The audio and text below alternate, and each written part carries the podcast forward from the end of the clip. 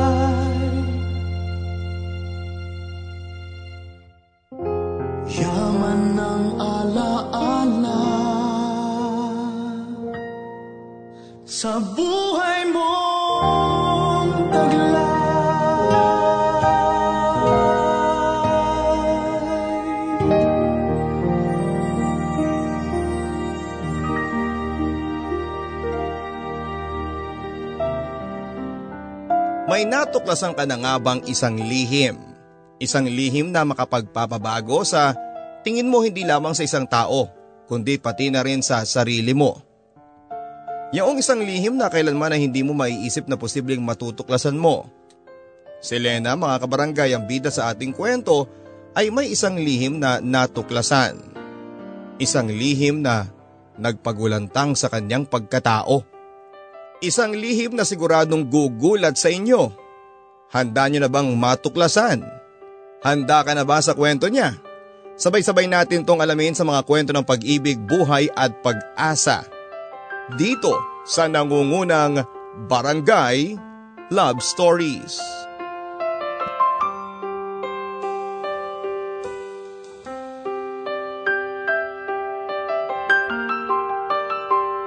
Dear Papa Dudut, Dahan-dahan kong binuksan ang papasirana noong pintuan ng kwarto ni Kuya Max. Pagkabukas ko ay bumungad sa akin ang lumang pamilyar na amoy na matagal nang hindi dumaan sa aking ilong. Napangiti ako ng bahagya. Ang kwartong to, wala pa rin pinagbago. Tulad pa rin ito ng dati. Nilibot ko ang aking paningin sa kabuuan ng kwarto. Mahina akong napabuntong hininga. Sabay lakad papalapit sa kama. Naupo ako rito at minsan pa huminga ng malalim at napapikit. Parang kailan lang. Parang kailan lang ngayon dito ako sa kwartong ito. At parang kailan lang ngayon dito pa si Kuya Max. Nang maalala ko si Kuya Max, ay muli na namang humapdi ang lumang sugat sa aking puso. Muli na naman akong nakaramdam ng pangungulila sa aking kuya. Ang kuyang nag-alaga, nagmahal at nagsakripisyo para sa akin. Si Kuya Max na ngayon ay ilang taon nang lumisan sa mundong ito. Unti-unting pumatak ang luha ko sa aking mga mata. Kasabay ng pagbabalik ng mga alaalang aming pinagsaluhang dalawa mula sa pagkabata. Ito ang unang beses papadudot na binuksan ko ang kwento ni Kuya makalipas ang ilang taon mula nang ito'y lumisan at aminado ako na hindi ganon kadali para sa akin na gawin ito dahil tila naging hudyat itong muli ng pagbubukas ng malalim na sugat sa aking puso. Sinikap kong wag maluhang muli pero hindi ko napigilan.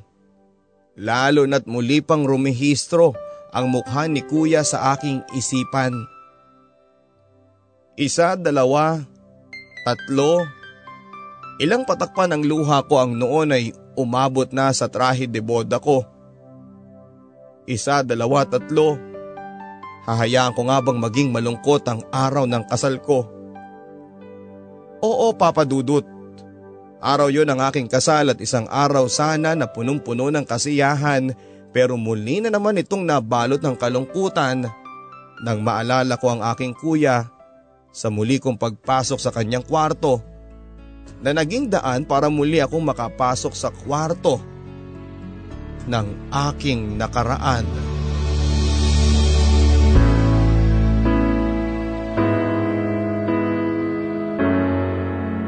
Kuya, bilhan mo ko nun ha. Sige na kuya.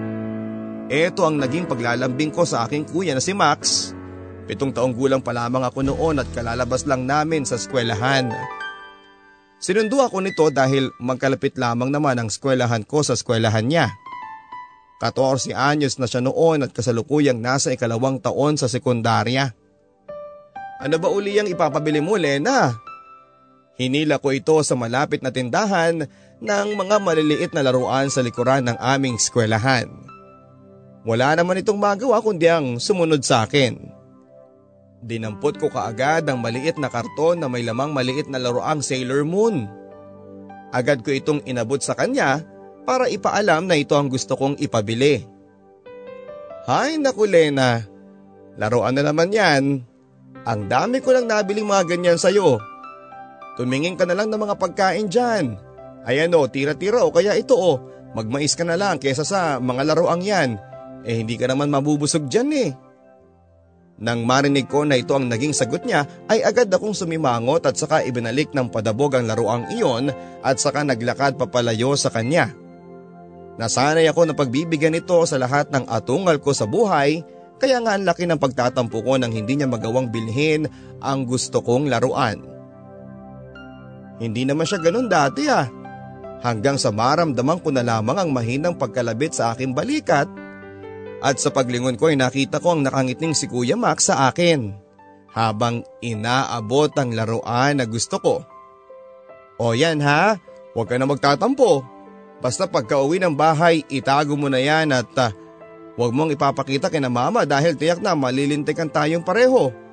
O eto, kumain ka ng mais para naman tumangkad-tangkad ka. Ginulo nito ang buho ko at saka ako inakbayan. Wala akong ibang sinagot sa kanya kundi ang isang malapad na ngiti. Sabi ko na nga ba, hindi ako matatanggihan ng kuya kong ito.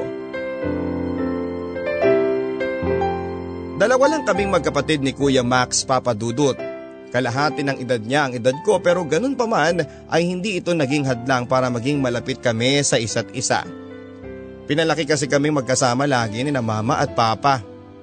Lagi nga akong ibinibilin kay Kuya Max ng aming mga magulang.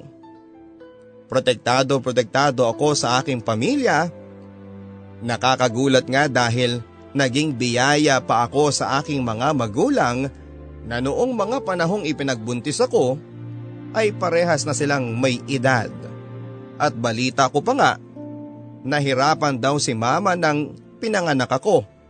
Base na rin sa kanyang edad kaya naman naintindihan ko kung sobra-sobra ang pagprotekta nila sa akin lalong lalo na si kuya. Sobra-sobra rin ang pagmamahal na natatanggap ko sa kanila kaya nga halos wala na rin akong mahihiling pa dahil nabiyayaan ako ng pamilyang magmamahal at mag-aalaga sa akin hanggang sa aking paglaki. Hoy, ikaw Lena ha, huwag ka muna magka-crush dyan. Ang bata-bata mo pa. Subukan mo lang talagang malalagot ka sa akin. Ito ang laging paalala ni Kuya Max sa akin habang dumadaan ang panahon. Tigilan mo nga ako kuya, ikaw nga dyan, binata ka na. Ang dami na nagkakakrush sa iyo eh. Dapat nga ako magsabi sa inyo ni. Eh. Napipik akong sabi na hindi naman niya dinugtungan at mas pinili na lamang na manahimik. Ganito naman siya. Pag ako ang tinutokso niya sa mga lalaki ay malakas ang loob niya. Pero pag ako na ang gumagawa noon sa kanya, ay tumatahimik na lamang siya. Guwapo ang Kuya Max ko at mismong mga kamag-aral ko nga ang nagkakagusto sa kanya sa tuwing sinusundo ako nito sa uwian. Kuya, crush ka nung kaklase ko na si Kim. Uy, ang gwapo-gwapo mo daw. Mga ganito lagi ang aking bungad sa kanya sa tuwing susunduin niya ako na agad naman niyang tatawanan. Masyado pa kayong mga bata sa mga crush-crush na yan ha? Kaya tumahimik ka na dyan. Batang bata pa yung Kim eh, hindi pa nga ata marunong maglaban ng panty eh. Natatawang sabi ni Kuya Max sa akin sabay akbay palabas sa akin sa eskwelahan. Eh kuya, bakit si ate Mayet? Kaedad mo lang naman yun eh, bakit hindi mo siya gusto? Ito ang agad kong nasambit sa kanya.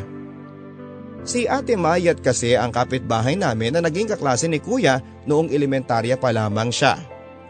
Hayagan ang pagdanais ni ate Mayet kay kuya Max pero ewan ko kung bakit minsan ay hindi ko man lang nakitaan si Kuya Max ng interes sa babaeng ito gayong napakaganda nito at napakatalino pa. Sus, si Mayet! Nako, aanhin ko naman yung babaeng yon. Hindi ganon ang tipo kong babae, bunso. Tumigil ka na nga at halika na at mukhang paulan na eh. Huwag ka na masyadong mag-usisa. At kadalasan sa ganitong linya ni kuya magtatapos ang pangungulit ko sa kanya tungkol sa mga babaeng nagkakagusto sa kanya. Madalas mailap si kuya sa ganitong uri ng usapan. Sa totoo lang, hindi lang si ate Mayet ang babaeng nahuhumaling kay kuya. Marami pang iba. Di hamak na mas maganda at matatalino pero ewan ko ba sa kanya kung bakit ni isa rito ay hindi niya pinapansin. Ang sabi-sabi pa nga ng mga kamag-anak namin ay nagmana si kuya kay papa na mailapat pihikan sa babae kaya nga swerte talaga ang babaeng magugustuhan ni kuya kung sakali dahil alam niyang seseryosohin siya ni Kuya Max. Swerte talaga dahil para sa akin ay napakabait at mapagmahal ng kuya ko. Sana lang ang babaeng mamahalin niya. Eh mamahalin din siya ng todo dahil higit kanino man ay ayaw kong nasasaktan ang kuya ko.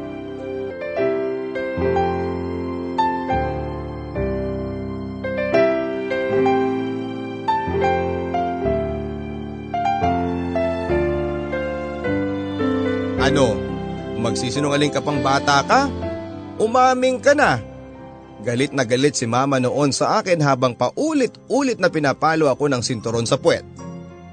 Iyak ako ng iyak noon nang ayaw kong sumagot dahil masyadong napipigilan ng pag-iyak ko ang mga salitang gustong lumabas sa aking bibig. Napatawag kasi si mama sa aking eskwelahan dahil sa insidente ng pagnanakaw sa labas ng tindahan ng aming paaralan. At ang tatlo ko pang kaklase ay nasangkot dito. Nahuli kasi kaming ninakaw at tinakbo ang ilang karton ng goma ng aming gagamitin sa paggawa ng Chinese garter. Agad-agad kaming sinumbong sa aming eskwelahan at nakaabot ito kay mama. Nung una ay todo tanggi ako pero sa kalaunay napaamin na rin pero pilit ko pa rin dinedepensahan ng aking sarili. Napasama lang naman kasi ako sa aking mga kaibigan. Noong una ay ayaw kong sumama pero dahil tinakot nila ako na hindi nila ako kakasamahin sa paglalaro ay pumayag na lamang ako. So, so sorry po mama. Pautal-utal kong sabi noon kay mama para tigilan ito ang pagpalo sa akin at nasa ganitong sitwasyon kami nang dumating si Kuya Max mula sa paglalaro ng basketball. Nabahala itong tunay at agad na lumapit sa akin. Ma, ano pong nangyari? Nag-aalalang tanong ni Kuya at pilit akong pinapatayo sa pagkakadapa. Yan, yung magaling mong kapatid magnanakaw sa eskwelahan nila, nakakahiya. Hindi ko alam kung ano pumasok sa isipan niya at ginawa niya yon. Hindi naman tayo nagkulang sa paalala sa kanya ng masama ang magnakaw pero ginawa pa rin niya. Naguumapaw sa galit si mama nang muli ako nitong hampasin ang sinturon sa puwet na pinigilan naman ni Kuya Max. Ma, tama na po kawawa naman si Bunso eh. Pagpigil ni Kuya sa kanya pero hindi ito nagpatinag. Muli na naman itong inamba ang sinturon pero bago pa man ito makadapo sa akin ay agad ako niyakap ni Kuya Max kaya naman ang tuloy-tuloy na pagpalo ni mama ay siya na ang sumalo ng lahat. Galit na galit si mama noon at wala na itong pakialam kung tumama ang hampas ng sinturon kay kuya basta mailabas lamang niya ang galit nito. Ilang hampas din yon papadudot kaya naman awang-awa din ako kay kuya na sumalo ng lahat ng sakit na yon wag lang muling dumampi sa akin ang galit ng sinturong yon. Nang sa huli ay matapos na ang galit ni mama ay kusa na itong tumigil at lumabas ng bahay para magpahangin at umiyak dahil sa sobrang galit. Iyak pa rin ako ng iyak noon at takot na takot na baka muling bumalik si mama para paluin ako. Pero inalo na lamang ako ni kuya at siniguradong hindi niya hahayaan pang mapalo ako ni mama. Imbis nga na pagalitan din ako dahil mali ang aking nagawa, ay niyakap na lamang ako nito at nagpakita ng sobrang pag-aalala. Muli noon ay ipinangako ko sa aking sarili na hindi na ako gagawa ng ganitong klase ng kasalanan. Na alam kong pati ang kuya ko ay magdurusa ng todo.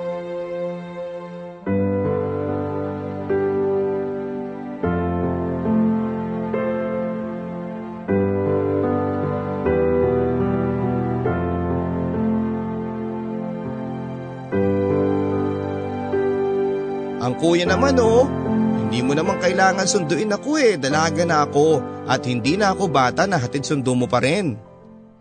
Medyo nayayamot kong sabi kay kuya nang maabutan ko na naman siyang naghihintay sa labas ng gate ng aking pinapasukang skwelahan. Second year high school na ako noon kaya naman pakiramdam ko ay hindi na ako bata para ihatid at sunduin pa ni kuya. Medyo nakakaramdam na rin kasi ako ng konting hiya sa mga kamag-aral ko dahil wala nang gumagawa sa kanila ng ganito. Magtigil ka nga dyan Lena. Para sa akin bata ka pa. Hindi porket nireregla ka na ay dalaga ka na ha. Malakas ang pagkakasabi nito kaya naman narinig ng mga nakasabayan kong mga lalaki na nakangisi habang nakatingin sa akin. Pulang-pula ako noon sa kahihiyan. Kaya naman nagmadali ako naglakad papalayo kay Kuya Papadudut. Tumawa lang ito nang habang humahabol. Hoy ano? Ano ba yan? Ito naman oh, pikon ka agad eh. May regla ka na ba ngayon? Tuloy-tuloy ang pang-aalas ka niya. Kuya, ano ba? Parang hindi ka naman guro kung umas na eh.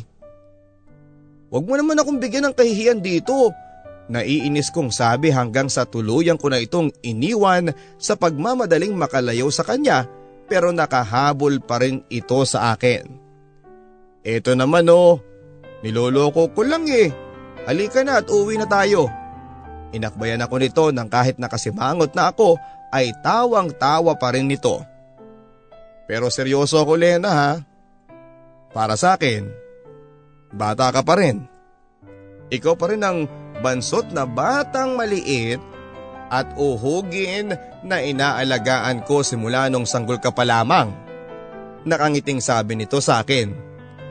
Napabuntong hininga ako papadudot at napatanong sa aking sarili kung hanggang kailan nga kaya ako ituturing na ganito na akala mo'y hindi na ako magdadalaga pa.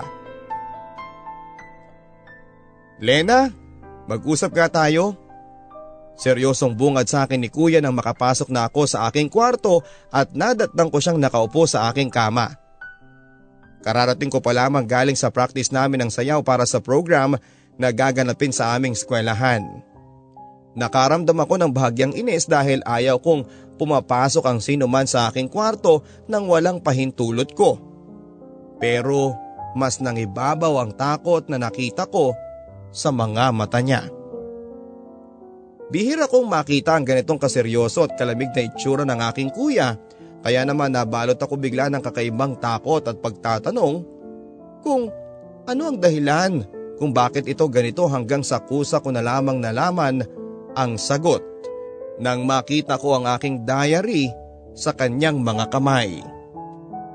Napalunok na lamang ako dahil tiyak na nabasa na niya ang mga nandon. Sino si Edmond? Ito ang naging tanong niya nang hindi ako nagsalita. Hinihintay ako nito na makasagot pero wala itong naasahan sa akin. Muli niya akong tinanong at kahit alam naman niya ang sagot. Sino si Edmond Lena? Narinig mo ba ako? Mahina pero ramdam kong galit ito. Si Edmond ay ang lalaki ng ligaw sa akin na nais ko nang sagutin. Kaklase ko ito at maayos namang tao. Hindi ko sinabi kay kuya ang tungkol dito dahil alam kong magagalit siya. Kaya naman mas pinili ko na lamang na isulat iyon sa aking diary pero hindi ko akalain na pati ito ay mahahalungkat din niya. Maayos tayong nag-uusap Lena hindi ba? Sabi ko wag ka muna makikipagrelasyon at magkakagusto sa kahit na sinong lalaki dahil bata ka pa. Ano ka ba? Ano bang hindi mo naiintindihan doon? Nanlilisik ang mga mata nito na akala mo'y nakagawa ko ng isang kremeng mahirap patawarin. Nang ganito na ang kanyang sinabi, ay bigla na rin nag-init ang ulo ko dahil hanggang sa huli ay bata pa rin ang tingin ito sa akin. Third year high school na ako kuya. Hindi na po ako bata. Nakakapag-isip na ako ng tama at alam ko na ang tama sa mali. Hindi na ako yung batang akay-akay mo hanggang sa pagtawid o yung batang binibilhan mo ng candy, mapatahan lang sa pag-iyak. Dalaga na ako kuya. Nakakaramdam din ako ng pagkagusto sa isang lalaki. Di porket hindi ka marunong magmahal, iidadamay mo na ako. Hindi ko na hinintay pang makasagot ito at iniwan ko na siya sa kwarto at lumabas ako ng bahay. Alam kong tinatawag niya ako ng paulit-ulit pero hindi ako lumingon. Masama ang loob ko sa kanya. Akala ko kakampi ko siya. Akala ko maiintindihan niya ako. Hindi pala. Bakit ganun? Si kuya.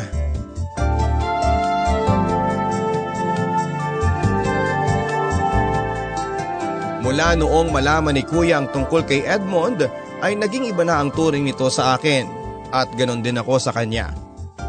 Di na kami naging magkasing lapit tulad ng dati pero nagtataka pa rin ako kung bakit nagagawa pa rin ako nitong ihatid sundo sa eskwelahan.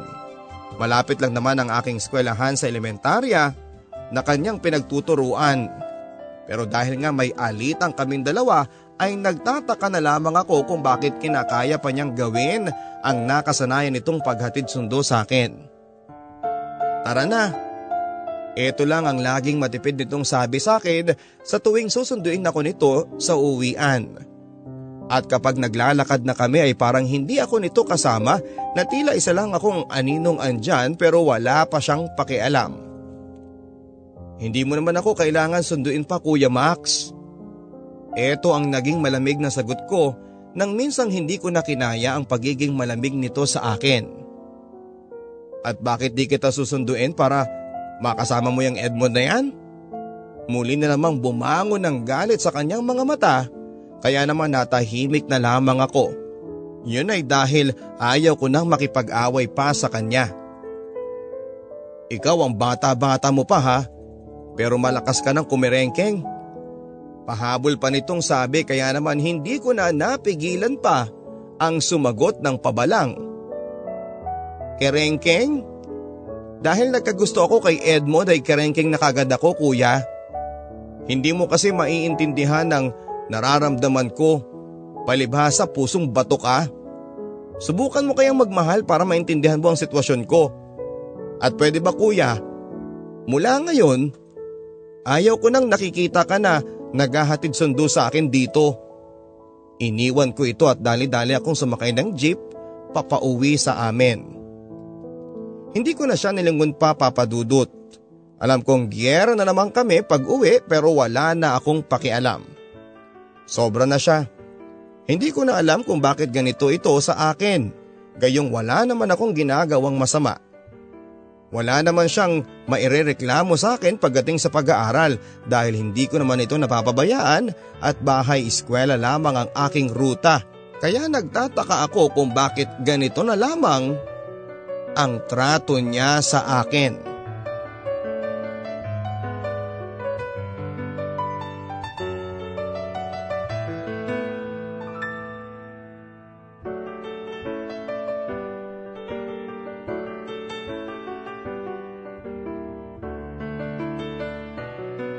Mula noong nag-away kami sa eskwelahan ay hindi na rin kami nagpansin ng pa ni Kuya Max hanggang sa aming bahay. Alam kong napapansin ito ng aming mga magulang pero hindi na lamang sila nakikialam. Wala rin silang alam sa punot dulo ng away namin. Simula rin noon papadudot ay nagrebelde na ako. Kung dati ay bahay-eskwela lamang ako, ngayon ay napapadpad na ako sa bahay ng mga kamag-aral ko.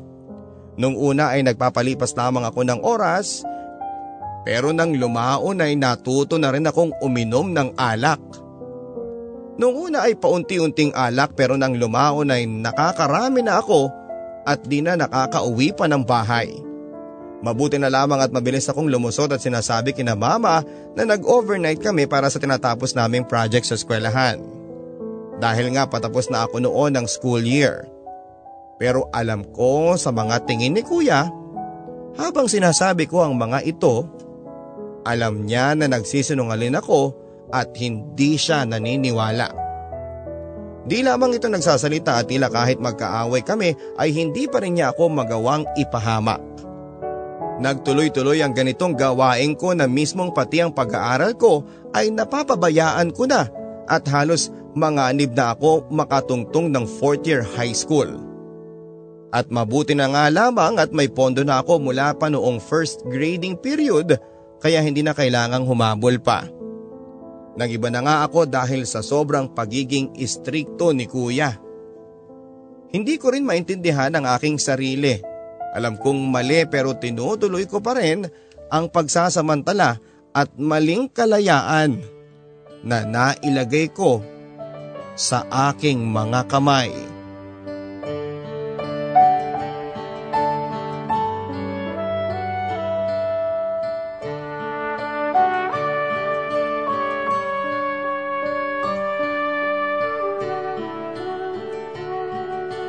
Lena! Lena! Bumangon ka dyan, madali ka! Nasa labas ang kuya mo, hinahanap ka. Kausap siya ni Bunso. Natatarantang sabi ng aking kainumang kaklase na si Andrea. Nakaidlip ako dahil sa hilo sa alak sa kanilang sala. Kami lamang ang nandun. Hindi kami pumasok sa eskwelahan noon at biglang nagising ang aking diwa at agad na bumangon patakbo sa loob ng kwarto ni Andrea. Ilang saglit pa ay sumunod na rin sa akin si Andrea at kabang-kaba ang itsura nito na nagsalita. Sinabi ko kay Bunso na sabihin niya sa kuya mo na kaya ka nag-absent sa klase ay dahil hinahabol mo yung isang project natin sa math. Mukhang hindi siya naniniwala pero wala naman siyang magagawa eh. Ayun, umalis na siya. Naupo sa tabi ko si Andrea at saka tumawa. Grabe ang kaba ko dun ha. Nakakatakot ang kuya mo pero pilit lang na kinalma ang sarili. Malamang eh hinahanap ka nun sa kung saan saan. Naku humanda ka na lang Lena pag uwi mo. Medyo nabahala ako papadudod sa mga sinabi ni Andrea. Ayaw ko na ngang umuwi noon dahil sa takot na isumbong na ako ng tuluyan ni kuya kina mama. Pero nang nakauwi na ako ng gabing iyon at handang-handa na sa mga panibagong kasinungalingan ko, ay nagtaka pa ako sa naging bungad sa akin ni mama. O anak, andiyan ka na pala susme, halika nga rito at kumain ka na. Mukhang pagod na pagod ka na sa kakahabol sa project nyo ah. Pagbutihin mo anak ha. Alam mo ba na panay ang kwento ng kuya mo sa amin na panay ang pagpupursige mo sa pag-aaral? Hala eh, eh minsan din naman naming naranasan niyang nag-aaral pa kami. Kaya nauunawaan ka namin sa kalagayan mo. Basta magpapaalam ka lang sa amin o sa kuya mo ha kung uuwi ka ng gabi para naman hindi kami mag-aalala, okay? O siya maupo ka na at ihahanda ko ng pagkain mo. Malambing na sabi ni mama sa akin na nagpasundot ng kakaibang konsensya sa aking puso. Ma? Eh nasan po si kuya? Ito na lamang ang tangi kong nasambit sa kanya. Ah, nagpunta sa palengke. Binilhan ka ng bagong sapatos na magagamit mo daw sa recognition day nyo. Hala anak, tingnan mo at inaasahan na ng kuya mo ang pagtatapos mo sa third year high school. Kaya naman sana eh pagbutihin mo ha. At nako, mukhang mahal pa naman ang sapatos na balak niyang bilhin sa'yo. Natatawang sagot ni mama na mas lalong nagpalumo sa akin. Alam kong alam ni kuya ang katotohanan. Pero bakit niya ako pinagtatakpan pa? Halos hindi ko na nagalaw ang inihain ni mama sa akin dahil masyado akong nababagabag ng aking konsensya.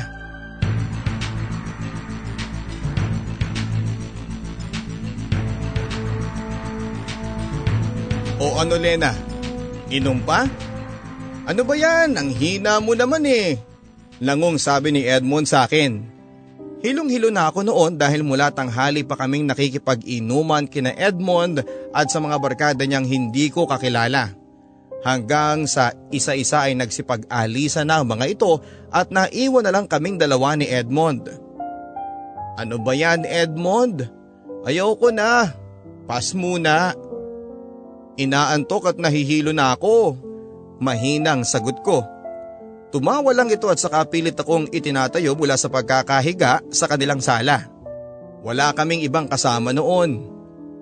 Uubusin lang natin to at saka, saka ka na magpahinga. Sayang tong alak eh. Huwag magsayang ng grasya. Natatawang sabi nito sabay pilit abot ng baso. Para tumigil na ito ay kinuha ko na lamang yon para inumin. Pagkatapos nun ay muli ko na namang binagsak ang aking katawan sa pagkakahiga dahil tila hindi ko na kaya. Pero sadyang makulit si Edmond at pilit akong pinapaupo. Pero dahil kapwa kami lasing ay nabuwal din ito habang pilit akong pinapaupo.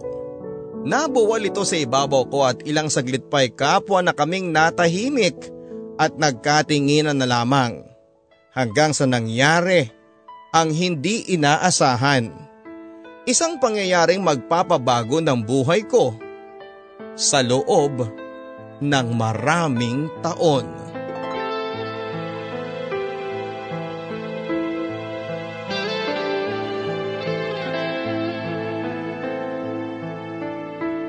Anong ginagawa mo dyan sa lababo? Anong nangyayari sa'yo? Ito ang nag-aalalang sabi ni kuya nang madatnan ako nitong nagdududuwal. Ito ang unang pagkakataon na kinausap ako ni kuya makalipas ng dalawang buwan. Hindi ako nakasagot noon at pinunasan ang aking bibig. Lumapit ito sa akin at mukhang may hinala na sa kanyang isipan. Umamin ka nga Lena? Ano bang nangyayari sa'yo? Nag-aalala pero may bahid ng pagdududa ang tono ng boses ni kuya. Matagal bago ako nakabawi sa takot ko at bago pa man ako nakapagsalita ay napahagulhol na lamang ako. Alam kong alam ni kuya ang dahilan ng pagduduwal ko. Kuya Max, buntis po ako.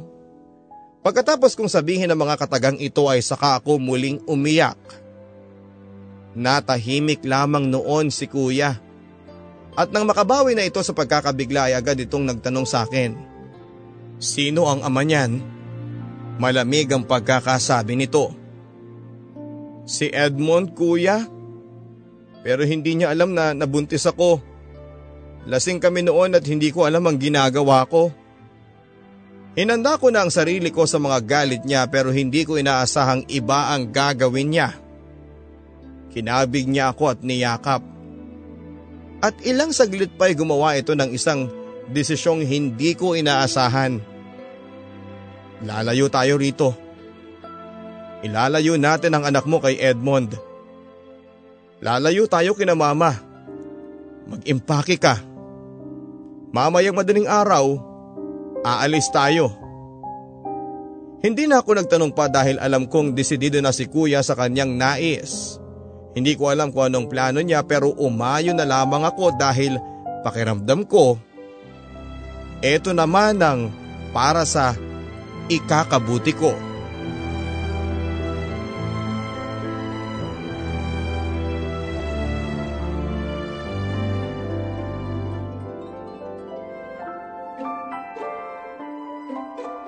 Isang buwang deposito at isang buwang advance dito.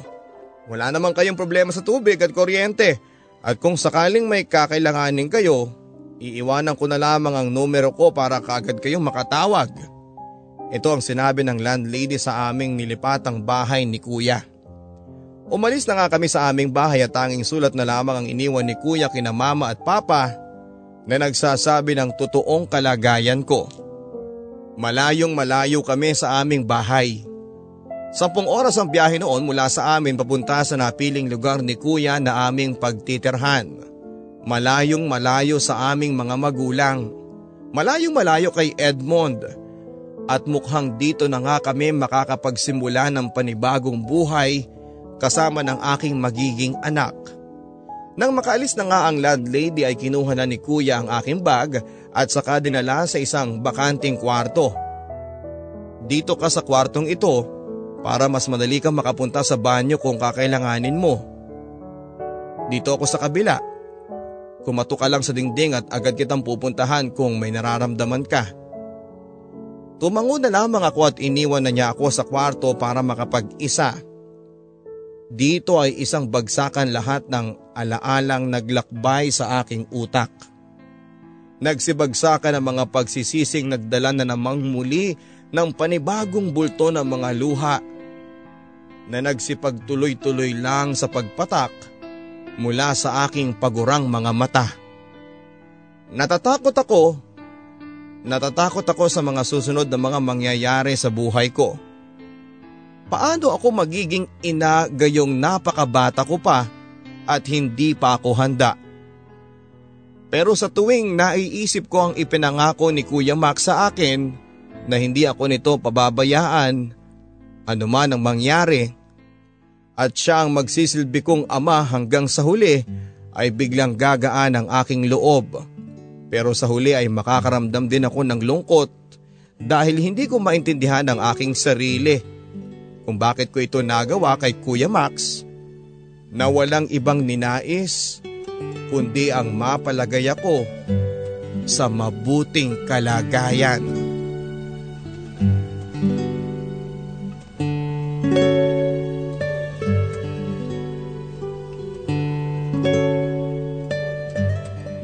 Oh, nakarating ka na pala. Kumain ka na at may iniwan akong sardinas at itlog dyan sa mesa. Kainin mo na. Kararating ko lang noon galing sa eskwelahan. Napagod ako noon dahil buong araw ay practice namin para sa graduation namin sa susunod na linggo. Oo, Papa Dudut. Gagraduate na ako sa high school. Nahuli lang ako ng isang taon dahil nga sa aking pinagbubuntis noon. At nang makapanganak ako ay agad akong bumalik sa pag-aaral sa kagustuhan din ni kuya. Kuya, asan si Kim? Ito ang tanong ko noong maupo ako upang kumain na. Kumuha ng baso at pinggan si kuya at saka inabot sa akin bago sumagot ang aking tanong. Nandyan sa kwarto yung anak mong yon, mahimbing ang tulog, napagod umiyak magdamag eh. Hindi sanay na nalalayo sa'yo. Natatawang sabi na lamang nito. Nginitian ko na lamang si kuya at saka kumain na. Habang nag-aaral ako ay si kuya ang nag-aalaga sa aking anak na si Kim. Napakatsaga nito sa aking anak. Siya na rin papadudot ang gumagasto sa lahat.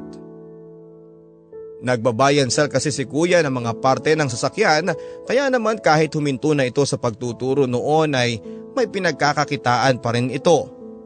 Maswerte akong tunay kay kuya dahil binigyan ako nito ng pangalawang tsansa para ayusin ang buhay ko at sa pagkakataong ito ay hindi ko siya bibiguin. Araw-araw ay pinagsisilbihan ako nito mula umaga pagpasok sa klase hanggang sa pag-uwi ko. Hinahatid pa nga ako nito sa aming paaralan gamit ang tricycle na nabili niya na pinapasada niya paminsan-minsan. Kapag naman uwian ay sinusundo pa ako nito kasama ang aking anak. Sandali lang Lena ha, titingnan ko lang si Kim at baka pinapapak na ng lamok. Iniwan na ako ni kuya at pumasok na sa kanyang kwarto. Habang ako naman ay sinusundan ko na lamang ito ng tingin. Napapangiti na lamang ako papadudot at naiisip na sobrang swerte ko at binayayaan ako ng isang kapatid na aalalay sa akin at magtutuwid ng minsang nabaluktot kong buhay. Salamat Kuya Max. Salamat. Uy kuya, anong ginagawa mo rito? Hindi ba may kamit up ka para sa ibebenta mo? Nagulat ako nang madatnang ko si kuya sa labas ng gate ng kulehiyong aking pinapasukan. Mamaya pa naman yun eh. Sinadya ko lang napuntahan ka rito para hatiran ng pagkain kasi kanina ka pang hindi nagumagahan eh. Kaya heto, pinagbalot kita ng adobo at itlog pugo. Nagtimpla din ako ng juice. Ubusin mo lahat ng yan ha para hindi ka naman manghina sa klase mo mamaya. Inabot na sa akin ni kuya ang baunang may laman ng sinasabi niyang pagkain. Napangiti ako at nagpasalamat. Kuya, hindi mo naman kailangan gawin to eh. Ayos pa naman ako. Masyado ka namang nag-aabala sa akin. Nahihiya ko pang sabi. Natawa na lamang ito at hindi na sinagot ang sinabi ko. Tumango lamang ito at saka ako tinapik sa balikat at ginulo ang aking buhok. Sinyales na aalis na ito. Ngumiti na lamang ako at muli ay kumaway ng makalayo na ito. Habang naglalakad siya ay napaisip ako kung gaano kaswerte ang babaeng magiging asawa ng kuya ko. Napakabuti nitong kapatid sa akin at wala na nga akong mahihiling pa. Nalayo kami sa aming mga magulang pero siya ang nagsilbing magulang ko sa loob ng ilang taong paglayong yon. Sana nga ang babaeng mamahalin ng pihikang puso ni kuya ay aalagaan din siya. Gabi-gabi ay pinagdadasal ko papadudot na dumating na ang babaeng para sa kanya. Para naman hindi lang sa amin ni Kim binubuhos ang sobra-sobrang pagmamahal niya.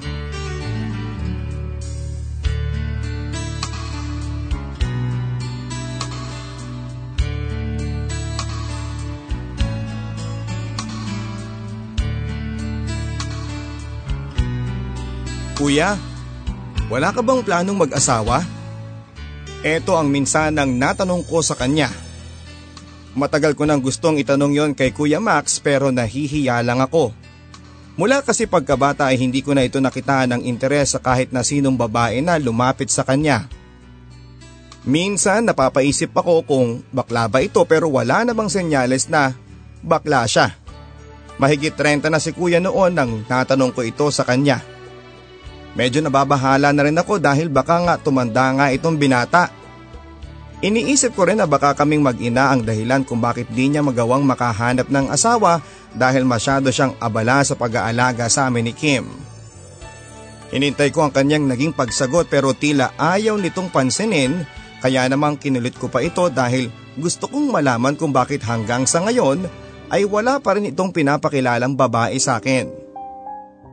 Wala. Wala lang. Ito ang naging pagsagot niya na halatang umiiwas nang hindi ko alam ang dahilan. Bakit nga wala kuya? Tao ka. Imposibleng ni minsan sa buhay mo ay wala kang natipuhan na kahit na sino. Kung ayaw mo sa babae, eh sa lalaki nga kaya. Naging prank akong pagsabi sa kanya na sa huli gusto ko ring bawiin, buti na nga lamang at tumawa ito sa aking sinabi. Hanggang sa muling bumalik ang seryoso nitong mukha upang sagutin ang aking tanong. Siguro ay naisip rin niya na kailangan na rin niyang iesplika kung bakit wala pa itong pag-ibig. Hindi ako bakla. At oo, tao ako at nagkakagusto rin pero hindi ko lang sinasabi sa'yo. Ayaw kong nakikialam ka sa buhay pag-ibig ko. Bata ka pa. Malayong malayo ang agwat ng edad mo sa akin. Kaya pihadong hindi mo mauunawaan ang sitwasyon ko. Oo, may babae akong nagustuhan mga ilang taon na rin. Matagal ko siyang minahal pero hindi ko magawang sabihin sa kanya dahil alam ko namang hindi niya ako mahal at hindi niya masusuklian yung pag-ibig ko sa kanya. Kaya nga sinukuhan ko na lang dahil alam ko namang mauuwi lang yun sa wala. Mahabang litanya ni kuya na hindi ko na inusisa pa. Umibig na pala ang Kuya Max pero bakit hindi ko man lang ito naramdaman at nahalata dati? Magaling lang siguro magtago si Kuya Max. Nais ko pa nga sanang malaman kung sino ang babaeng yon dahil napakaswerte niya at nabingwit niya ang pusong pihika ni Kuya. Marahil ay taga sa amin yon. At sa totoo lang papadudot ay pakiramdam ko ay kilala ko ang babaeng tinutukoy ni Kuya. Pero kailangan ko munang mag-imbestiga kung siya nga kaya talaga ang babaeng yon. Kailangang makadaupang palad kung muli siya. Gagawa ako ng paraan para si kuya naman ang maging masaya.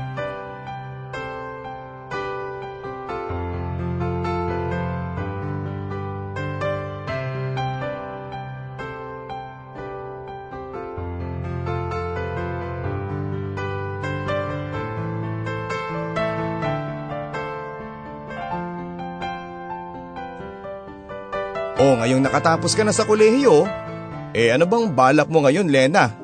Ito ang naging tanong sa akin ni kuya. Matapos ang aking pagtatapos sa pag-aaral. Hindi muna ako nakasagot sa tanong niya dahil tinatansya ko pa kung tama nga ba na sabihin ko ang plano ko sa kanya. Natatakot kasi ako na baka hindi niya matanggap ang plano ko. Ayaw ko namang muli na naman kaming magkaroon ng alitan. Saka ipinangako ko sa sarili ko na lahat ng bagay na gusto ng kuya ko para sa akin ay susundin ko bilang pagbabayad ng utang na loob sa pagtanggap at muli niyang pag-aayos ng buhay ko. Hoy Lena, kinakausap kita.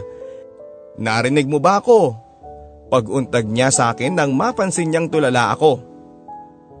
Ah kasi kuya eh, plano pa lang naman to eh. Ano kasi, Um, gusto ko sana magtrabaho dun sa sinasabi ng kaklase ko. Malaki daw kasi ang pasahod ng kumpanyang yon eh. Bago pa lang daw at syempre, mas madali ang promosyon kung sakali. Ito ang naging paunang sabi ko. O edi pasukan mo. Kung yan ang sa tingin mo ay magpapaganda ng buhay mo, sosuportahan kita.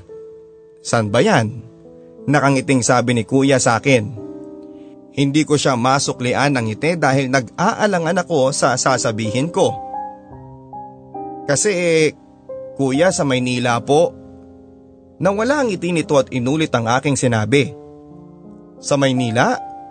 Malayong hamak yon sa probinsya, eh bakit dun pa? Eh paano si Kim? Di ko maramdaman kung ano ang emosyon ni kuya nang sinabi niya ang mga katagang yon. Pero ang tanging alam ko lang ay tutol ito sa aking plano kaya naman muli na naman akong napaghinaan ng loob at sa huli ay binawi ko na lamang ang aking mga sinabi. Eh plano lang naman kuya. At kung di ka naman payag, eh ayos lang. Makakahanap pa rin naman siguro ako ng trabaho sa atin. Mas praktikal at hindi ko na kailangan pang malayo kay Kim. Pilit kong pinangiti ang sarili ko pero nahalata yun ng aking kuya. Ilang sandali kaming natahimik at hindi alam kung saan at paano magsisimulang muli ng panibagong usapan. Gusto mo ba talaga sa Maynila? Ito ang naging sabi sa akin ni kuya. Tumingin ako sa kanya at tinansya kong muli kung oo ba ang isasagot ko. Dahil sa totoo lang ay nais ko talaga magtrabaho sa Maynila dahil alam kong mas malaki ang potensyal kong umasenso roon para syempre sa anak ko. Oo kuya pero kung hindi ka naman papayag eh, nauunawaan ko naman. Eto na lang ang naging maingat kong sagot. Muli na naman siyang natahimik at ganun din ako. Tanggap ko naman kung sakaling ayaw niya pero nagulat na lamang ako papadudot ng muli itong magsalita. Magkano kaya kakailanganin mong pera pag pumunta ka sa Maynila para makapagsimula na ako magbenta ng mga pyesa? Sa sinabi niyang ito ay naluha na lamang ako sa tuwa at niyakap si kuya. Alam kong labag sa kanyang loob ang umalis ako pero muli niyang inuna kung ano ang magpapasaya sa akin. Iba talaga ang kuya ko. Ibang iba. Kumusta ka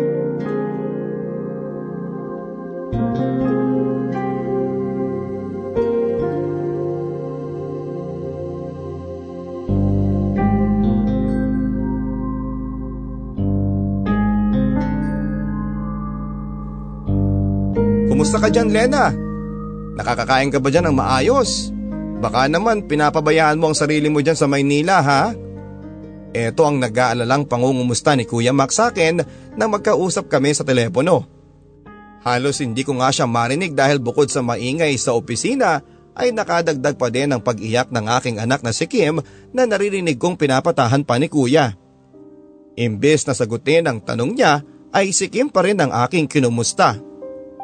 Bakit kanina pang umiiyak ang anak ko kuya? Nababahala kong tanong. Nako, kanina pa kasi itong nilalagnat Lena eh. Idadaan ko nga sa manghihilot mamaya dahil baka may pilay o lamig sa katawan. Pero wag mo na masyadong alalahanin si Kim. Baka makadamay pa sa trabaho mo eh. Nag-aalalang esplika ni kuya. Napabuntong hininga na lamang ako kaya naman nagtanong muli ito. Lena, Baka naman masama ang loob mo na may sakit si Kim ha. Hindi ko naman siya pinapabayaan. Eh, ayos ka lang ba? Parang kinurot ang puso ko sa sinabi ni kuya. Nakaramdam ako ng konsensya. Hindi naman ako galit kay Kuya Max dahil may sakit ang anak ko kundi galit ako sa sarili ko dahil imbis na akong ina niya ang nag-aalaga sa kanya ay inasa ko pa siya kay kuya. Eh kasi kuya nahiya ako sa iyo eh. Ako ang nanay ni Kim pero ikaw ang kasama niya. Sorry kuya ha. Babawi ako. Kapag nakakuha ako ng leave sa trabaho ko, magpupunta ka agad ako sa atin. Babawi ako. Babawi talaga ako. Naluluha kong sabi kay kuya na alam kong nagpapanatag ng loob niya. Huwag mo nang intindihin yon Lena. Masaya naman ako sa pag-aalaga sa pamangking kong ito eh. O siya, ibababa ko ng telepono at kailangan na rin naming lumakad. Mag-ingat ka dyan lagi ha at huwag pababayaan ang sarili. Tawagan mo lang kami kapag kailangan mo ng kausap. Ilang saglit pa ay nawala na si kuya sa linya habang ako naman ay hawak pa rin ng telepono. Mukhang kailangan ko nang makauwi para makita ko ang aking anak. Mahigit walong buwan na rin mula noong huli akong dumalaw sa kanila. Nais ko na silang makitang dalawa. Derek, ano ba naman to? Hindi ba sabi ko naman sa'yo na wag mo na akong bibigyan ng bulaklak? Sayang lang ang pera mo. Mahina kong sabi kay Derek na aking katrabaho. Eh hindi ko kasi mapigilan Lena eh. Nang makakita ako ng bulaklak eh, ikaw lang ang tangi kong naalala. Huwag ka naman sanang magalit eh. Sagot niya sa akin. Hindi naman ako galit Derek, ang sa akin lang kasi, eh sayang naman. Papadudot mag-iisang taon nang nanliligaw sa akin si Derek. Mas matanda ito ng apat na taon sa akin at maayos itong tao at mapagkakatiwalaan. Wala nga akong maipipintas dito kaya nga nagtataka ang mga katrabaho ko kung bakit pinapaabot ko pa ng isang taon ang panliligaw nito sa akin. Lena, hindi naman sa nagmamadali ako o kung ano man pero gusto ko lang sanang malaman kung may pag-asa ba ako sa'yo. May pag-asa ba ako na na mahalin mo? Ito ang seryosong tanong niya sa akin na halos nagpabilis ng tibok ng puso ko. Aamin ako, mahal ko na si Derek pero natatakot ako na sagutin ito. Hindi naman dahil sa malaking takot ko na magmahal muli matapos akong mabigo at magkamali kay Edmond noon pero ang higit kong inaalala ay si Kuya Max. Malaki ang takot ko sa magiging reaksyon nito kapag nalaman niyang may napupusuan na akong lalaki. Hanggang ngayon kasi ay kahit hindi niya sabihin ng direkta sa akin, ay alam kong ayaw pa niya ako magkaroon ng karelasyon. Nais kasi nitong isentro ko muna ang aking atensyon at pagmamahal sa aking sarili at sa aking anak. Isang bagay na lubos ko namang nauunawaan. Pero paano naman si Derek at paano naman ang aking nararamdaman? Alam ko naman kasi papadudot na kahit napatawad na ako ni Kuya Max, sa nagawa kong pagkakamali noong bata pa ako, ay alam ko na hindi pa rin ito lubos na nagtitiwala sa akin. Sa tuwing tatawag nga ito sa akin ay panay ang pag-aalala na baka lalaki ang prioridad ko sa Maynila kaya hindi na ako nakakauwi sa amin. Kahit na sabihing nakapagtapos na ako ng pag-aaral at maayos na ang aking trabaho ay turing pa rin ito sa akin ay isang paslit na kailangang bawalan at bantayan. Kailan nga kaya? Kailan nga kaya darating ang oras na mababago na ang tingin sa akin ni kuya?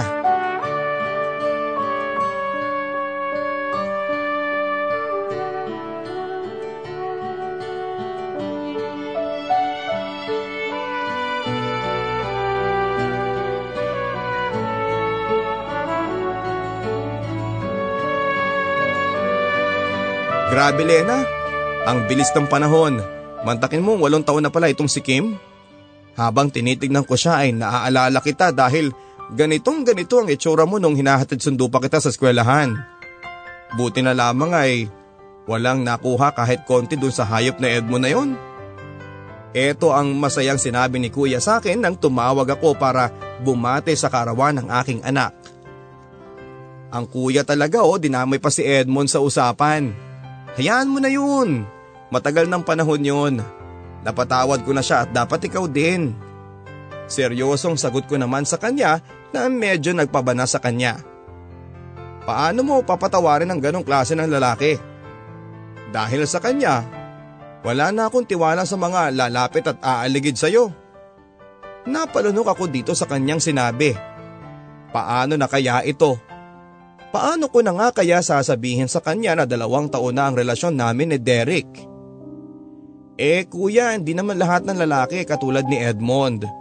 At saka bata pa lang kami noon at nadala lang ng kalasingan. Alam mo naman yan. Huwag mo namang sanang nilalahat. Pagdedepensa ko pero walang epekto ito sa kanya. Basta, wala na akong tiwala sa kanila.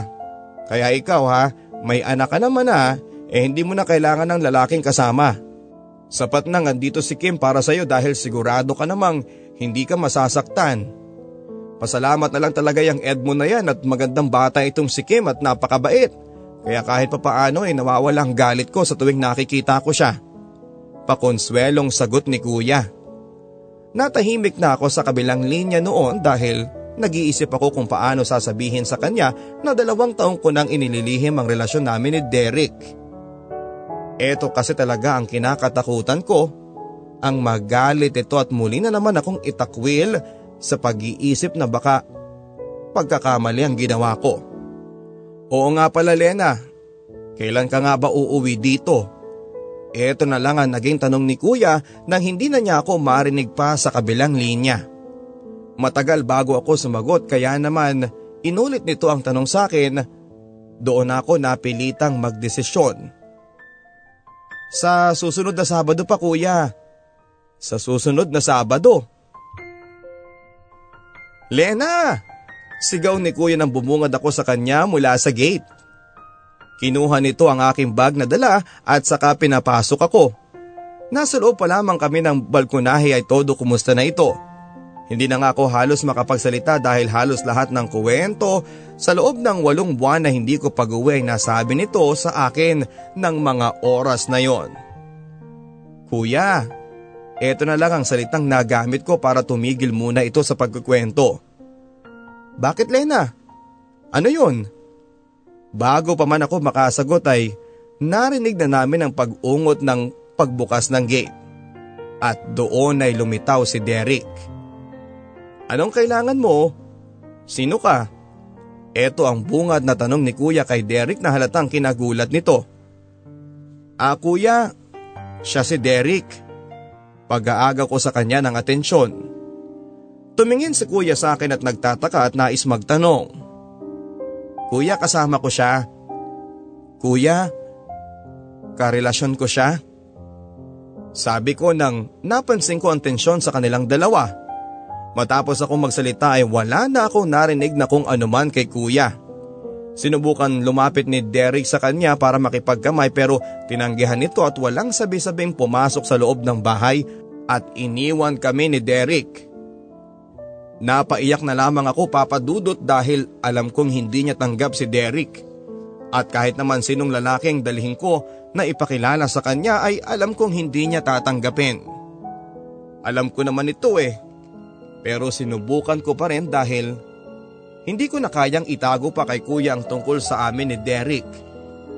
Nagbabalak na rin kasi kaming magsamang dalawa at tanging basbas na lamang ni kuya ang hinihintay namin. Pero mukhang hindi iyon kayang maibigay sa aming dalawa. Hindi ko alam kung paano ko haharapin si kuya ngayon. Muli na naman atang nawala ang minsang tiwalang ipinagkaloob niya sa akin.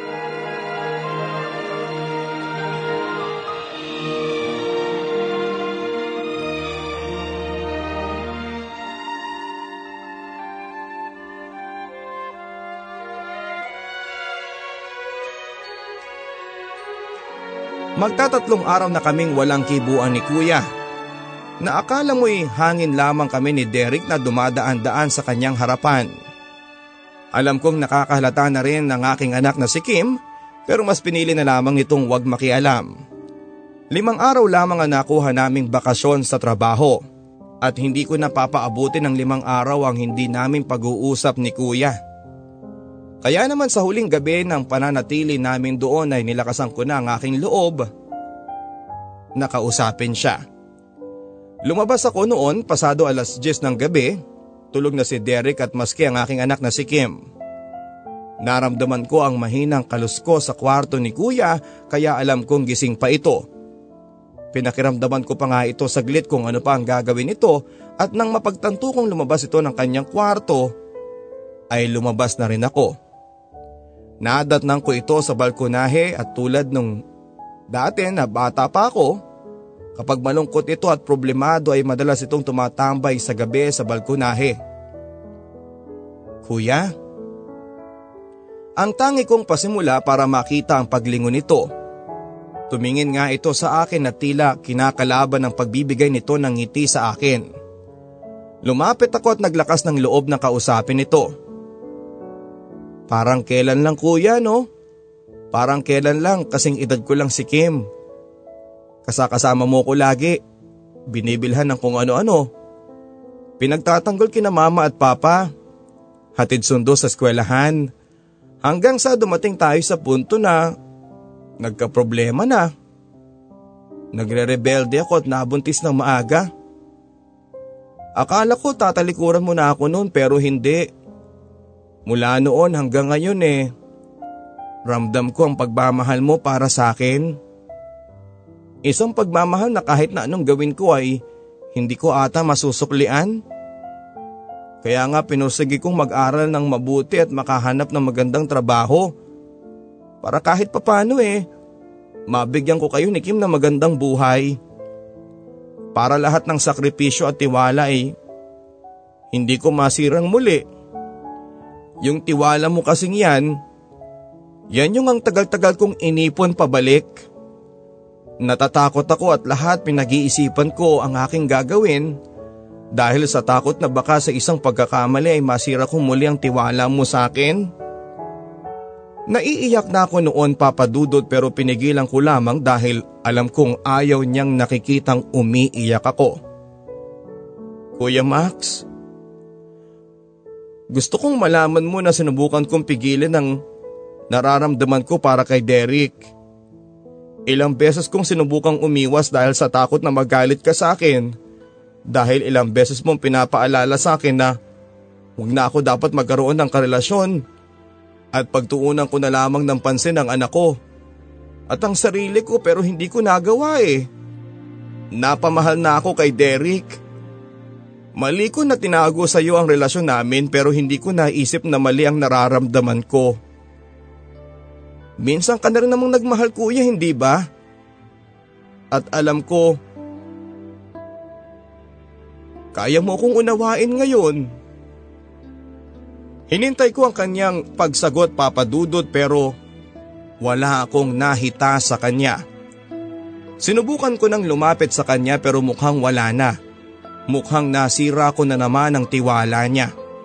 Ang importante sa akin ay nasabi ko na ang dapat kong sabihin at naihingi ko na ng tawad ng kasalanan ko sa kanya. Tumayo na ako noon sa pagkakaupo sa kanyang tabi upang bumalik na sa aking kwarto nang marinig ko siyang magsalita. Ipangako mo lang na hindi kanya sasaktan at mamahalin niya si Kim na parang sa kanya. At sige, Hahayaan ko na kayong dalawa. Sa loob ng ilang araw na pananatili ko rito ay ngayon ko lamang nakita ang pagngiti niya. Panatag na ako na napatawad niya ako.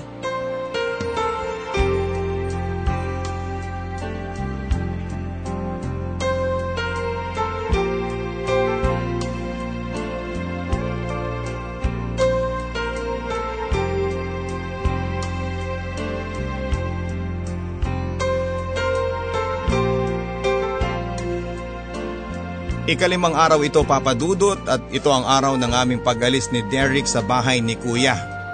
At hindi lamang kaming dalawa ang aalis kundi kasama na rin si Kim. Nagpa siya nga akong kunin na lamang si Kim kay Kuya para wala na itong pasanin pa at para mas makasama ko siya at makilala ng aking mapapangasawang si Derek. Kinausap ko tungkol dito si Kuya. Nakakapanibago nga lang dahil hindi ko narinig ang pagkontra niya. Kahit na alam ko namang napamahal na ito kay Kim at tulad ko ay hindi niya rin ito kayang pakawalan. Habang inilalabas ang aming mga bag sa kwarto ay pasimple kong pinagmamasdan si kuya na nakaupo lamang sa hapagkainan. Hindi ito tumutulong sa amin basta nakaupo na lamang at hindi magawang tumingin sa amin. Ramdam ko na mabigat ang loob nito sa pagalis ko kasama si Kim pero pilit nitong ipinapakita na suportado niya ako sa aking desisyon. Ninais ko siyang lapitan pero nahihiya ako at hindi ko alam kung ano ang sasabihin ko sa kanya. At nang matapos na ang paglalabas namin ng gamit, ay saka naman dumating ang sundo naming tricycle. Hudyat na yon para umalis. Pinauna ko na si Derek at tanging kami na lamang ni Kim ang naiwan kasama si kuya para sa huling pagpaalam. Biglang natahimik ang buong kabahayan at minsan pa'y bumigat ang aking loob na magpaalam kay kuya. Tito Max, hindi ka ba sasama sa amin? Halika na, pupunta tayo ng Manila. Ang dami daw dong building na malalaki. Natutuwang sabi ni Kim na halatang hindi nauunawaan ang lungkot ng sitwasyon namin. Gumiti lamang ito at saka hinaplos ang ulo ni Kim. Ikaw lang ang pupunta. Kwentuhan mo na lang ako pagbalik mo dito o kaya sa telepono na lang ha. Takot ako sa malalaking building eh. Pabirong panguutong sabi ni Kuya Max na halos nagpaluha sa akin. Tumango na lamang si Kim at saka biglang yumakap kay Kuya. Isang larawan ng sobra-sobrang pagmamahal. Dito ay hindi ko na napigilan at napaiyak na rin ako pero pasimple ko na lamang pinunasan ng luha ko para hindi nila makita pareho. Nakita at naramdaman ko ang matinding kalungkutan ni kuya nang yakapin siya ni Kim. O siya, Lumabas na kayo at kanina pa naghihintay ang tricycle. Punta lang ako sa banyo ha. Kanina pa akong naiihi eh. O sige na, punta na kayo. Halos basag na ang boses ni Kuya Max nang piliting kami nitong lumabas na. Alam kong hindi ito naiihi at alam kong ayaw lang nitong makita kaming lumabas ng bahay at tuluyan ng umalis. Hindi nga rin ako nakapagpaalam pa sa kanya dahil bigla na lamang itong tumalikod. Pero bago pa man kami tuluyang makalabas ng bahay ay narinig ko ang paimpit nitong pag-iyak. Gustuhin ko man siyang lapitan ay hindi ko na nagawa pa. Nilisan ko na ang aming bahay nang hindi sigurado kung tama ba ang aking naging desisyon na iwanan si kuya na nag-iisa.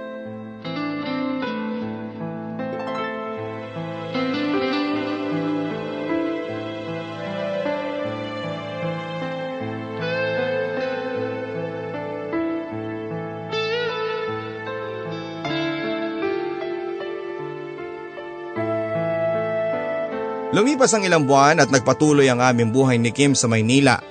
Kahit papaano ay nasanay na ang aking anak na wala na sa piling ni kuya. May mga gabi papadudot na nagtatanong ito kung kailan kami babalik kina kuya. O di naman kaya ay kung kailan daw siya dadalawin ito sa Maynila.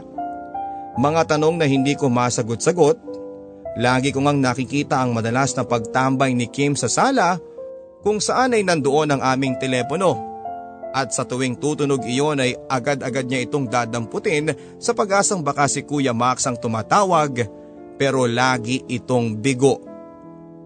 Mula noong umalis kami sa kanya ay hindi na ito tumawag pa. Wala namang kasing telepono si Kuya tanging sa aming kapitbahay lamang noon nakikitawag ito. Pero naputulan na ata ang aming kapitbahay kaya naman hindi na rin ito tumatawag pa. Yun na lamang ang nakikita kong dahilan kung bakit hindi na ito nagpaparamdam pa sa amin. Awang-awa na ako kay Kim na laging umaasa na magkakausap sila ni Kuya para ikwento niya ang mga napasyalan niya sa Maynila. Sabik na sabik itong magbabantay ng telepono para ikwento ang lahat para kay Kuya. Pero lagi itong bigo Ninais ko nang umuwi sa amin kasama si Kim para magkita naman sila at makumusta si kuya pero masyadong maraming pinapagawa sa amin ng boss ko kaya hindi ko mahanap ang pagkakataon. Sa susunod na buwan pa ako makakahinga ng maluwag sa aking trabaho at doon na siguro ako makakauwi kasama si Kim. Makakasama ko na ulit si kuya. Pero nagkamali ako. Mapapaaga pala ang pag-uwi namin. Hindi na sa plano namin na sa susunod na buwan ang aming pag-uwi dahil isang masamang balita ang bumungad sa amin. Si Kuya Max, patay na. Pinatay niya ang sarili niya. Ayon sa mga kapitbahay namin, Mula noong umalis kami ay nagbago na ang Kuya Max. Madalas daw itong nagkukulong ng bahay at hindi na nila malapitan pa. Di na nga nito tinuloy ang pagnenegosyo nitong buy and sell at tila inubos na lamang ng paunti-unti ang naipon niya. Hindi na nga daw nila nakikitang lumalabas ito kahit nasa balkonahe man lang kaya nga hindi man lang nila pinaghinalaan na magagawa ni kuya na kitlin ang sarili niyang buhay. Kung hindi umano kumatok at nakisuyo ang isa naming kapitbahay para sa suka ay hindi nila maiisip na may nangyari na palang masama dito. Ilang beses umano nitong kinatok ang aming gate at nang mapansin niya na hindi naman nakasara ay pumasok na lamang ito at nang mapansin niya na pati ang pinto ng bahay ay nakabukas na. Pumasok na rin ito at hinanap si kuya pero ang bumungad sa kanya ay ang nakabigting katawan ni kuya. Kuya mula sa kisame ng kanyang kwarto. Nang hilakbot ito at agad na humingi ng tulong. Nakarating naman kaagad ang kinakaukulan at nasiguro nilang nagpatiwakal nga talaga si kuya. Yan ay base sa sulat na iniwan nito sa kanyang kama. Isang sulat ng paghingi ng tawad sa amin ni Kim. Isang sulat papadudot na punong-puno ng kalungkutan. Isang sulat ng pamamaalam. Isang sulat na kailanman ay kahit ilang taon na ang lumipas ay hindi ko pa rin maunawaan ang totoong dahilan.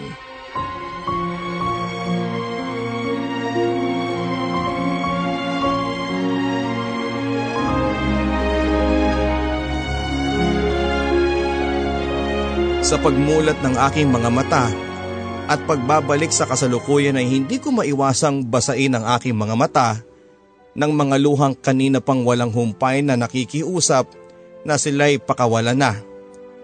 Ilang taon nang nakakalipas mula noong pinili ni kuya na sayangin ang kanyang buhay sa hindi namin malaman na dahilan.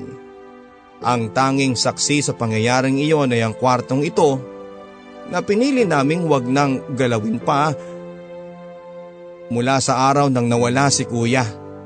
Dito na kami tumira noon kasama si Kim at ang aking napangasawang si Derek. Iniwan ko na ang trabaho ko sa Maynila at mas piniling tumirang muli sa bahay na ito kasama ang mga alaala ni Kuya Max. Tumayo ako sa kama at saka naglakad-lakad sa kabuuan ng kwarto at pilit na binubuhay muli si Kuya sa aking alaala.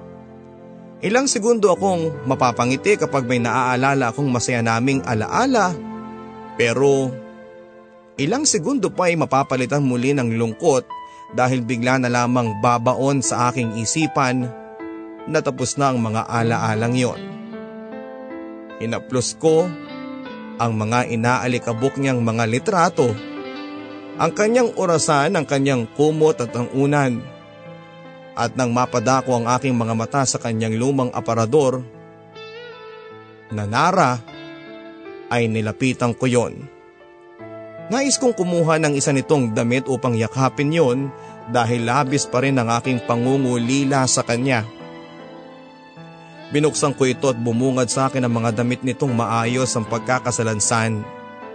Kinuha ko ang puting polo na maayos na nakatiklop sa ibabaw. Sinamyo ko yon at tila sa ilang segundo ay muli ko siyang naamoy. Napanatag ako, napangiti.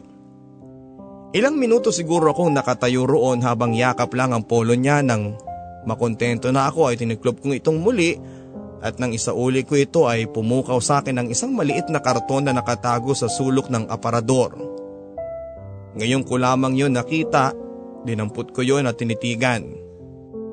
Sinariwa ng aking utak kung minsan ba ay nakita ko na yon pero walang mairehistrong kahit na anong alaala ang utak ko sa kahong iyon. Kaya namang kinuha ko yon at saka naupo sa may kama. Nahirapan akong buksan yon dahil naselyuhan ng mabuti. At nang mabuksan ko ito ay bumungad sa akin ng ilang pirasong lumang papel na nakasulat ang mga sekretong hindi ko inaakalang malalaman ko ang mga sulat ni Kuya Max. Pinagmamasdan ko si Lena mula sa malayo. Dalaga na pala talaga ang kapatid kong ito. Napakaganda niya at sobrang ganda. 13 anyos pa lang siya pero ang tingin ko ay siya na ang pinakamagandang babaeng aking nakilala. Hindi ako makapaniwala na eto na ang batang inalagaan ko mula simula. Hindi ko inakalang ito ang batang hinahatid sundo ko noong simula. Napakaganda niya. Ng papel na sinulatan ni Kuya Max. Binasa ko na ang ikalawang papel. Makulit itong si Lena. Tanong ba naman ang tanong kung sinong babaeng gusto ko? Hindi ko siya masagot. Ayaw ko siyang sagutin. Masyado pa siyang bata para maintindihan kung sino ang gusto ko.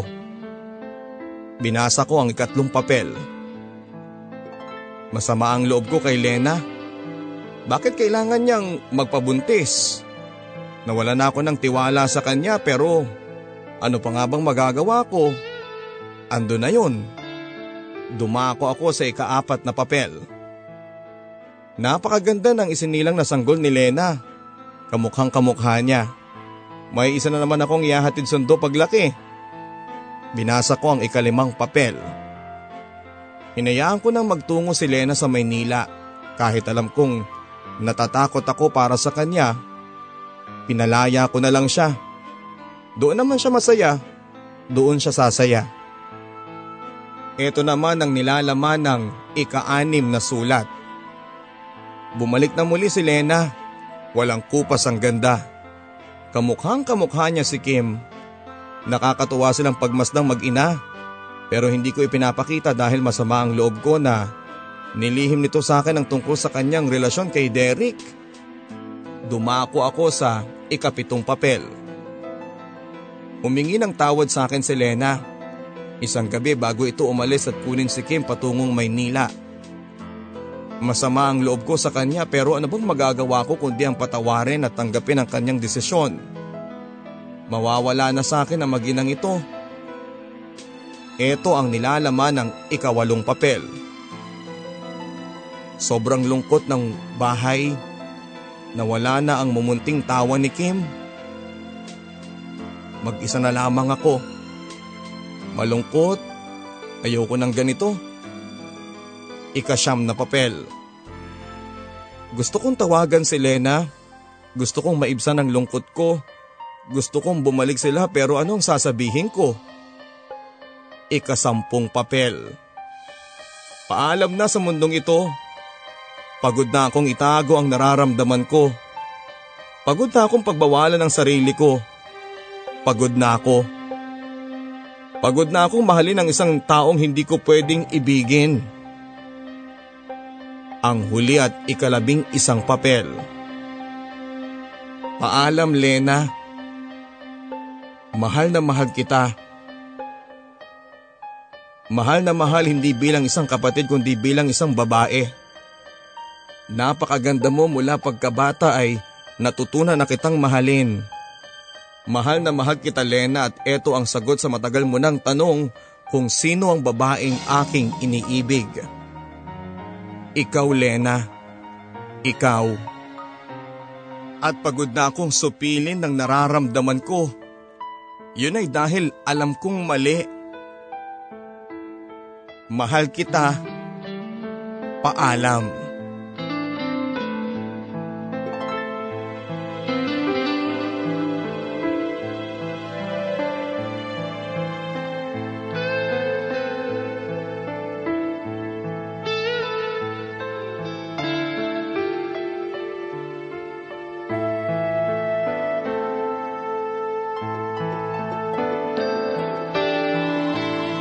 Mahal kita hindi bilang isang kapatid kundi bilang isang babae. Ito ang tumatak na revelasyon sa akin na kailanman ay hindi ko makakalimutan pa. Ilang taon na rin papadudot ang lumipas mula noong malaman ko ang katotohanan ito at tanging kaming dalawa lamang ni Kuya Max ang nakakaalam. Tanging ako, si Kuya Max at ang kanyang kwarto na naging saksi sa isang sikreto. Kaya pala gano'n na lamang ang galit nito noong malamang may relasyon kami ni Edmond. Kaya pala gano'n na lamang ang pagtatanggol niya sa akin sa aming mga magulang. Kaya pala, kaya pala sobrang pagsasakripisyo niya. Akala ko ay dahil mahal ako nito dahil ako lang ang nag-iisa niyang kapatid. Iyon pala ay iba.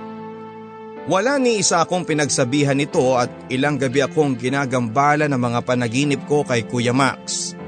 Alam kong napapansin ito ni Derek pero hindi lang ito nagtatanong.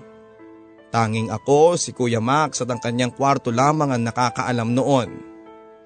May mga gabing naiisip ko papadudot kung sana ay hindi na lamang ako pumasok sa kanyang kwarto para manatiling sekreto na lamang ang lahat. Kung pwede ko lang ibalik ang oras at piliing wag na lamang sanang dumiretso sa kanyang kwarto. Sa mismong araw ng aking kasal, edi sana ay panatag ang loob ko at hindi nag-iba ang tingin ko kay Kuya Max. Habang sinusulat ko, ang kwentong ito papadudot ay nakaharap ako sa kwarto ng aking kuya.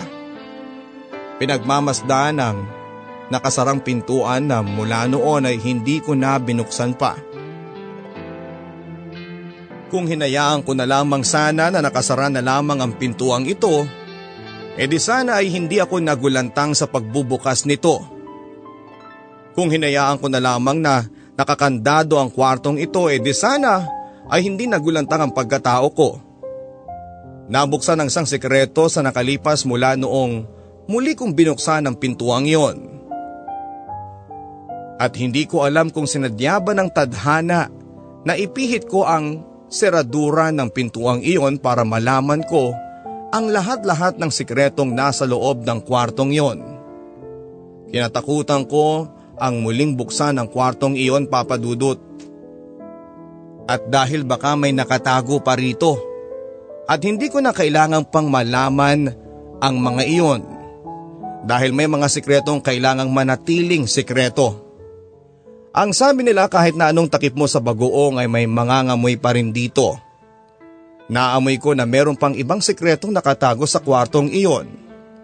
Mas pinili ko na lamang takpan ang aking ilong dahil sa takot na hindi ko magustuhan ang amoy na malalanghap ko. Ito ang aking kwento. Ako si Lena. Ikaw, anong sekreto mo?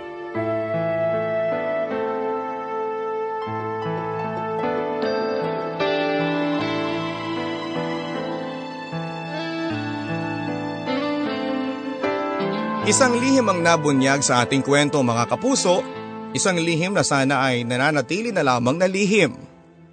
Sa pagpasok ng muli ni Lena sa kwarto ng kanyang kuya Max ay hindi na niya inaasahang malalaman niya ang isang lihim na nagpabago sa kanyang buhay. Mga kabarangay, minsan po sa buhay natin, tayo po ay nagaya kay Lena. May natatangi tayong sekreto na ating nalaman ng hindi inaasahan. Isang sekreto na hindi mo inaakalang magpapabago ng lahat ng nasa iyo. Sa mga nalaman mong lihim ka barangay. Ano na ang nangyari sa iyo? Nagagawa mo pa rin ba ang mga dati mong nakagawian bago lumantad sa iyo ang lihim na ito? Lihim. Isang salitang punong-puno po ng hiwaga. Lihim. Handa ka bang harapin ang nasa likuran ng salitang ito? Itatanong kong muli ang tanong ni Lena. Kabarangay, ikaw, ano ba ang sikreto mo? Hanggang sa muli ako po si Papa Dudut sa mga kwento ng pag-ibig, buhay at pag-asa. Dito sa Barangay Love Stories. Pagsikat ng araw Pag-ikot ng mundo. Buhay mo'y tuloy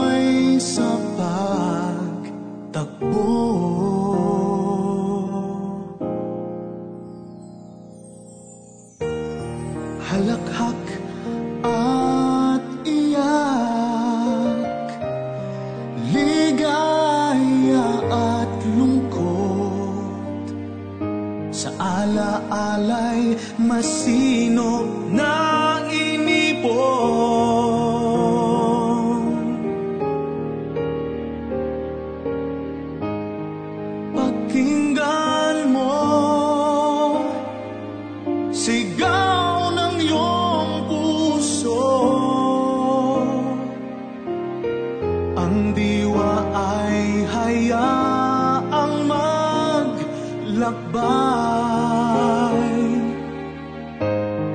Kwento ng pag-ibig. At ng